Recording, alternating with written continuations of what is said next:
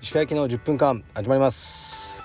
このチャンネルでは日本最大級のブラジリアン柔術ネットワークカルペディエム代表の石川行きが日々考えていることをお話しします。はい皆さんこんにちは。いかがお過ごしでしょうか。本日は12月の4日日曜日です。非常に良い天気です。東京は寒かったです朝は、えー、7度ぐらいしかなくてで僕はクロスフィットのジムに行ってきました。だいたい450キロカロリーぐらいを50分間で消費するって感じでそんなにねあの大変なトレーニングでもないですがこれぐらいを週45やる感じが一番健康にいいのかなと感じてます。で今日はこれから車でえー、っとね群馬県に行きますね。またあの宿の、えー、サービスですね。サヌというサービスを使ってるっていうあの何度かお話しましたけどそれで行ってきます。これねサブスク制なんですよ。が定額ね月5万5千円とか払っててあとはその宿が空いてればそして自分が暇ならいくら行ってもいいんですね。まあかといってねその、無理じゃないですか。その1ヶ月中ね半分宿にいるとかはまあ現時点では無理なんですけど1ヶ月に1回は行こう。って思っちゃいますね。行かないとちょっともったいないとかやっぱ思っちゃうじゃないですか。月額払ってる以上。だから前回からあんまり間が空いてないんですけどえっとね行ってきます。で1月の分ももう予約はしてありますね。これってやっぱ道場と似てますよね。月額制でお金頂いててね1ヶ月に1回も練習行けないとああもったいないなやめちゃおうかなっってなりますよね。だからみんななるべく行こうとかねなってるんじゃないかな。そう思うとね週に4回とか来てる人にとっては相当お得だと思いますけどね。月会費1万5,000円ぐらいかな。うん。1万5,000円じゃもう何も1日遊べないですよね東京だと。うん。はい。というわけで道場もよろしくお願いします。ではレターに行きます。はいちょっとメガネをかけます。もう見えません何も。これいきます。鹿さんこんにちは。毎日楽しみにラジオを聞かせてもらっています。僕は40代男で昔ある時期に格闘技道場や柔術道場に熱心に通っていたものです。その当時普通の自営業で本業にしようかと思うものがありそれに集中していて断りましたが総合格闘技は小さい地方大会ですが有名プロ工業のメインに誘われるレベルくらいまでは行きました。若い頃からいつか格闘技で食べていけたらなとかふんわりした気持ちで生きていたらどこか仕事に身が入らず職業キャリアとしては転職だらけの異業種を渡り歩く辛い人生になってしまいました。そして今タクシー運転手をやっています。この仕事はなかなかに理不尽な舐められ方を日々されがちな職業です。石川さんのお父様もバスタクシーの運転手を長年されていたそうでご苦労は察します。時々自分の中で犯罪都市の魔鈍足が降りてきて暴れ出しそうになります。笑い。今更ながら諦めずに格闘技で食べていくことを行動に移すのか。心の中の魔鈍足を抑えな抑えながら生きていくのか。で日々葛藤です。悩める僕に助言をお願いします。ちなみにロバート・デ・ニーロのタクシードライバーはお好きですか？はいありがとうございます。そうですね、まあ、まずサクッと答えちゃうとロバート・デ・ニーロのタクシードライバーは別に好きではありません。でねまあ昔格闘技やっててねこれ分かりますよね。そのせいで、まあ、この人の考えだとね本業に身が入らずまあ中途半端になっちゃったってことですね。本業が。でねもう格闘技もやってなくこうねちゃんとしたキャリアが築けなかったとまあねご自分でおっしゃってると思いますね。で今はタクシーの運転手をやっていてまあタクシーの運転手という仕事がね大好きな人もいっぱいいるとは思いますけどまあ、この方の文面から見るとねまああまり楽しくない、ね、不満を抱えながらやってる。でこのマ・ドンソクっていうのはね、まあ、僕が好きな映画のね相手を殴りまくるキャラクターなんですけど、まあ、刑事ですけどね韓国映画の。まあやっぱりね失礼なお客さんとかも多いしタクシーとかね酔っ払い客とか。そうするとこうねググッとね、まあ、笑って流せる人もいればこの方の場合はそれがこうストレスになっちゃうんでしょうね。この気持ちを抱えてタクシーをやるべきなのかそれとも総合総合かなんか書いてないですね。格闘技で食べていくことを行動に移すのか。って書いてありますね。これってもう心の声を聞くしかないんですよ。絶対に自分の中では何を悩んでるのかまず考えましょう。やりたいのは格闘技じゃないですか。でも成功できるかどうかわからない。また借金ねこさえてさらに借金を抱えた状態でタクシーの運転手に戻るんじゃないか。とかね。いろいろあると思うんですけど、うん、僕ならやりますけどね。逆にね今すごいいいキャリアを自分で持ってる方が思い切れないですよね。なんかすごく儲かる仕事しててでも楽しくない。でも心では格闘技やりたい。これ難しいですよ。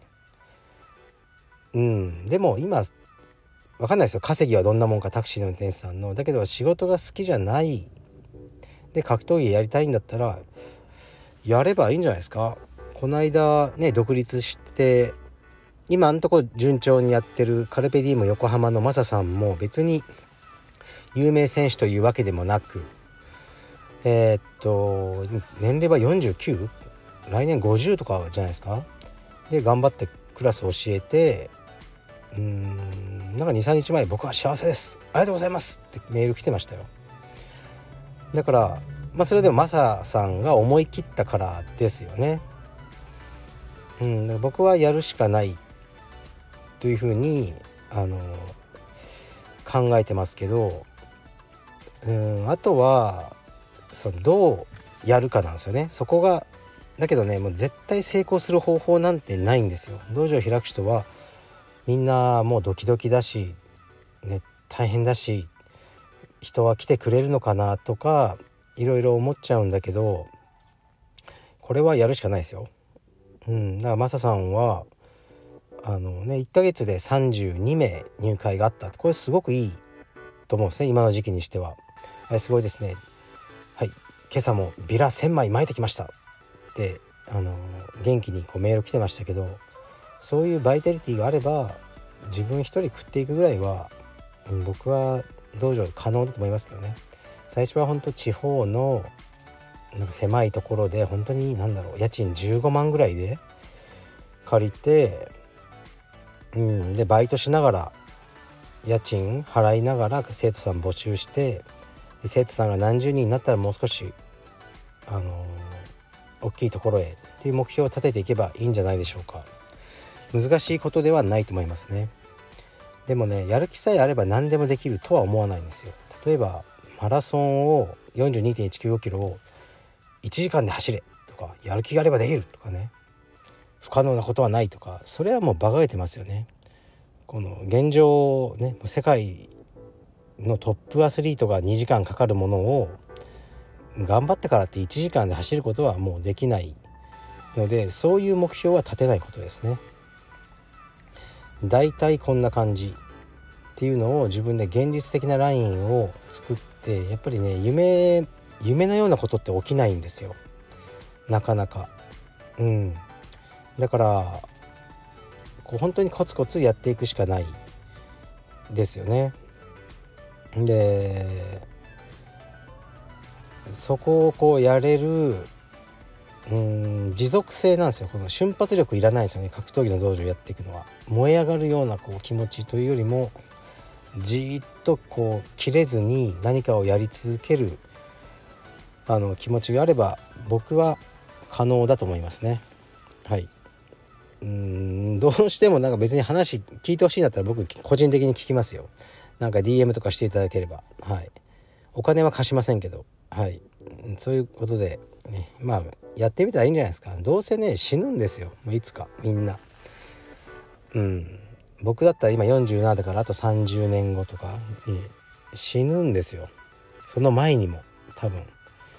その時に多少借金がまあ借金は困るかな。みんなこ、うん、その時に資産があろうが家があろうが車があろうがなかろうがうん。もうどうでもいいです僕は。だからやりたいことを今やります。はい。お答えになったかどうかわからないですけど頑張ってください。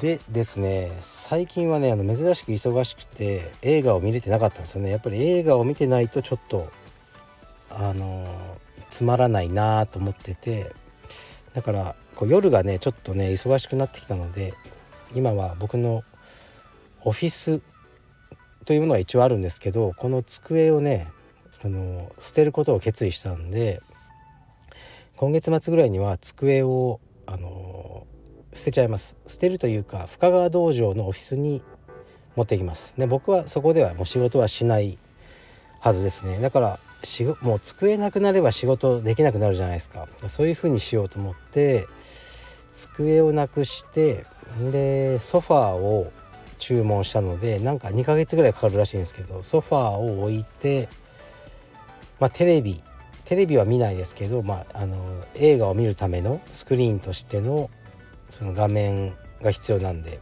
を置いて、まあ、テーブルを置いて昼間にもう映画を一人で見ようそういうようなことをしてますね。でこの間も話したこの今ね入院してる僕の友人にこういろんな映画を勧めてるんですけど昨日あのね僕の大好きな、ね、マ・ドンソクのさ,、ね、さっきの話にも出てきた、えー、犯罪都市を激おすすめして見てもらったんですけどうんなんか短絡的でいまいちですねって 言われてしまいましたね。残念です。それがでも映画の面白いとこですよね。いまいち彼のこうテイストが読めないんですよね。これハマったかと思うとえこっちはダメなのかみたいな。みんなこうツボが違うっていうところがいいですよね。でちょっと話変わるかもしれないけど僕はずっと好きだったんですね。そういう芸術とか。で小学校中学校とかね高校とかであの体育館でこうありましたよね劇を見るとか。僕好きだったんですよ。劇団の人が来て。で劇団四季の「夢から覚めた夢」とかも見に行って本当感動したし。でもねやっぱミュージカルを見て感動したって言えない雰囲気があったんですよね。その時中学校だったのかな。なんか男の子としてあのミュージカルを見て感動したってこう言えない雰囲気がね当時の、ね、僕が若い頃にはあったなと思いますね。である時中学校だったかなあれは劇団の人が来て結構ね前衛っぽい劇だったんですよ。あのあまりディレクトじゃないこう抽象的な難しいなんでこの演目を選んだのかと思ったんですけど、まあ、僕は好きなので見てたんですけどみんながこう眠り始めてやっぱつまんなくてでこう寝てたんですよねもう多数多くの生徒が。ただ先生がこの、ね、当時はねほんとそういう感じでこう回りながら寝てるやつの頭をゴンゴンって殴っていくんですねげんこつで思いっきり。でそれがこう静かな体育館にゴツンゴツンってこう響き渡ってたんですよ。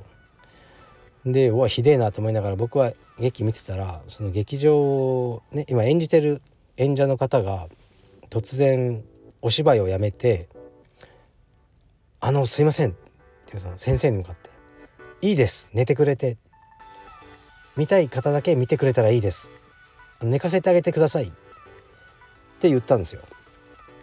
うん、そんだけの話なんですけどあのこれすごく示唆に富む話だと思っててまあ、芸術でも何でも見たくないやつに無理やりこうね両目を見開いてこのこの劇を見ろとか言うのはまあ愚かですよね。意味がない話で。柔術も一緒でねあのやりたくない人に柔術をやれっていうのもねもう意味がない話ですね。だからあの、まあ、僕も今そのね入院してる友人にね映画を勧めてはいるんですけどねあまりね独善的にこうなりすぎないようにしよう。と思ってます。はい。じゃあ行ってきます。失礼します。